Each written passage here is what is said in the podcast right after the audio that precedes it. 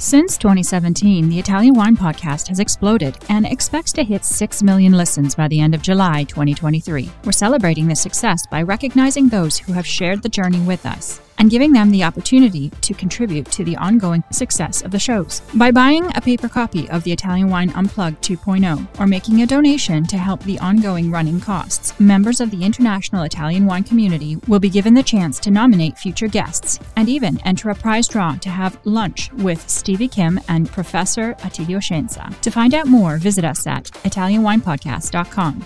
Chin chin!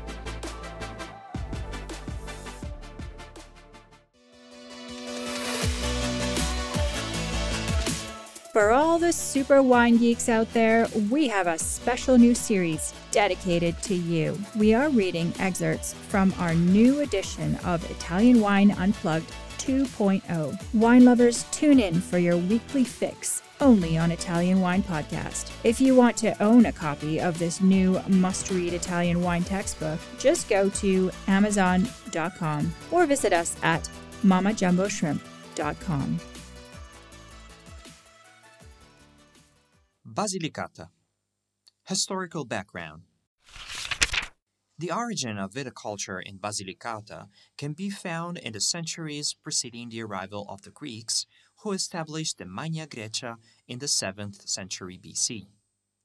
The splendor of the era was reflected in cities such Heraclea, known for the Heraclean tablets, now preserved in the National Archaeological Museum of Naples and consider a fundamental document for our understanding of the municipal law of Magna Grecia.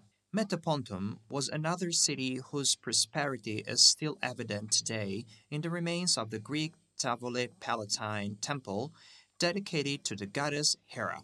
Prior to the arrival of the Greeks, the territory had been inhabited by agripastoral populations who seem to have known rudimentary winemaking techniques that involved crushing grapes in wicker baskets after fermentation.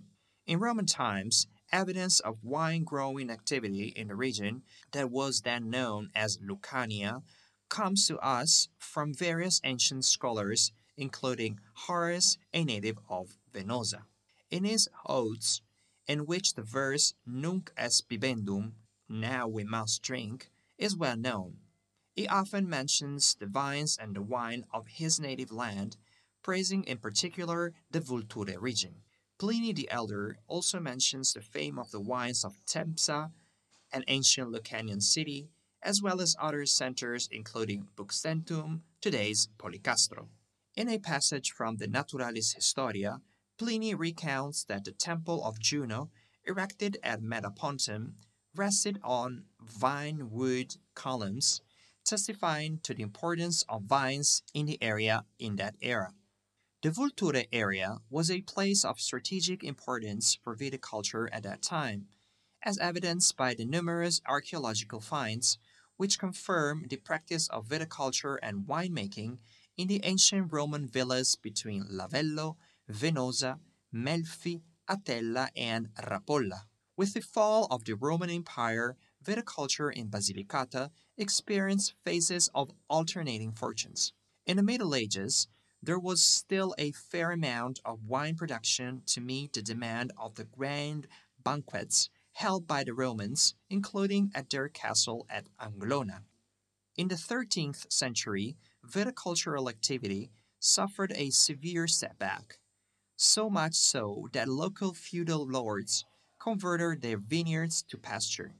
In fact, wine growing was concentrated in the lands close to the city walls or just outside them, at least until the 15th century. Inside the city walls, numerous caves were used as cellars, like those which can still be found today in the town of Barile and Roccanova, as well as in Matera, the UNESCO World Heritage Site.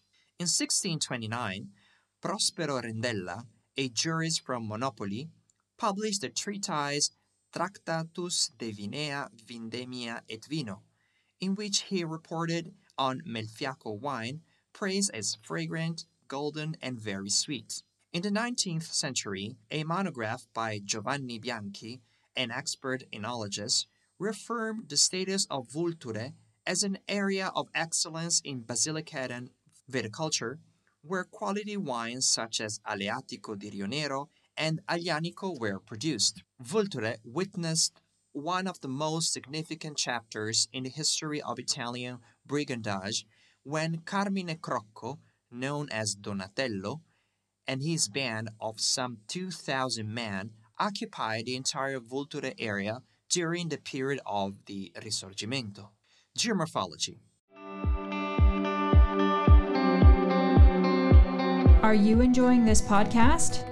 Don't forget to visit our YouTube channel, Mamma Jumbo Shrimp, for fascinating videos covering Stevie Kim and her travels across Italy and beyond, meeting winemakers, eating local foods, and taking in the scenery. Now, back to the show. Basilicata, also known as Lucania, is a region in southern Italy located between Campania, with which it borders on the western side, Apulia to the northeast, and Calabria to the south. Two small strips of land represent the region's outlet to the sea, to the southwest with a short stretch on the Tyrrhenian Sea, and to the southeast on the Ionian Sea. Although its surface area is not extensive, its territory is varied. 47% is covered by mountains, most famously the Lucanian Dolomites, with their spectacular spires in the territory of the municipalities of Castelmezzano, 870 meters above sea level, and Pietra Pietrapertosa, 1090 meters above sea level, which form the heart of the regional natural park. The rest of the land is 45% hilly and 8% flat in the Metaponto plain along the Ionian coast. North of Potenza is Monte Vulture, an extinct volcano originating over 100,000 years ago, composed of basaltic lava flows alternating with layers of tuff with potassic lavas rich in minerals. At a height of about 660 meters are the two volcanic lakes of Monticchio, which occupy the main crater of Vulture. Covered by chestnut woods, it is the heart of the production of red Aglianico wine concentrated on the slopes of the volcano on the east-southeast facing slopes, 400-600 meters above sea level, on tuff-covered slopes with a significant presence of flysch. Rio Nero, Barile, Ginestra, Rapolla, Ripacandida, Melfi, and Venosa are the main centers of this production. More than 1,200 hectares of wine growing area made up of sandstone and calcareous marl are on this disintegration of gray tuffs of pyroclastic origin, devoted also exclusively to Aglianico del Vulture. In Basilicata, vine cultivation is expressed through the traditional forms of bush training with canes used as stakes, and with the more modern espalier training with spurred cordon. In particular, this system has evolved for table grapes, which represent a vital component of the local economy. Around the hillsides, the soils are of clayey type, subject to erosion phenomena that give rise to landslides and mudslides. It is not surprising that the climate is temperate cold in these parts during the winter season especially in the inland areas with characteristic continental temperatures and snowfall. Along the Ionian and Tyrrhenian coasts, there is a decidedly Mediterranean climate.